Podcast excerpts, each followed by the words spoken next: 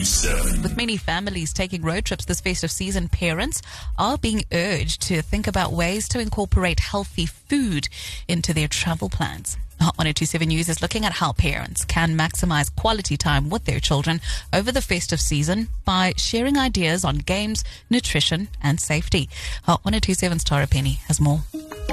One surefire way to get your kids to eat healthier food in the car is to let them be part of the process. Hot 1027 listener Stuart let us in on his family hack. We buy these really cheap clear boxes with all different compartments from one of the plastic shops. They're really inexpensive. And then what we do is we get the kids the day before to help us choose what snacks they want for the journey. And it's not just sweets, it's nuts and berries and all kinds of fun, different combinations. And the best part is that we let them decorate the boxes. Clinical nutritionist Nikki Robertson says it gives kids a sense of ownership. It's really important for kids to feel like they did it themselves and they will definitely eat it if they put it there themselves. But then, you know, packing boxes like that is fun. It's colorful. We eat with our senses, so we eat with our eyes.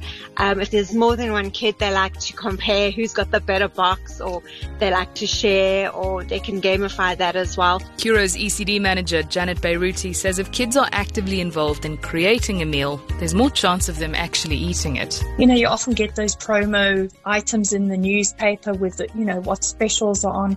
Let them sit and cut out, you know, what are you going to put in your shopping basket today and glue it onto a page. Let them cut out the bread, the butter, the pasta, and they've got their little shopping list and they go along with you and do the shopping for this dinner that they're going to make. And there are also sidekick roles your kids can play. Let them cutting cucumber with a plastic knife, uh, cutting the tomatoes. It doesn't matter what it looks like.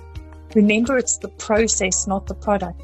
Letting them set the table. Nikki points out that giving your kids a choice between two healthy snacks is also a way to empower them while getting a win win outcome. So you can either have the carrots and hummus or you can have the yogurt and cucumber.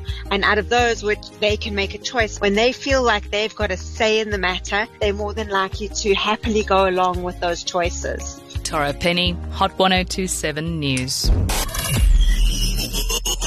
Hot 1027.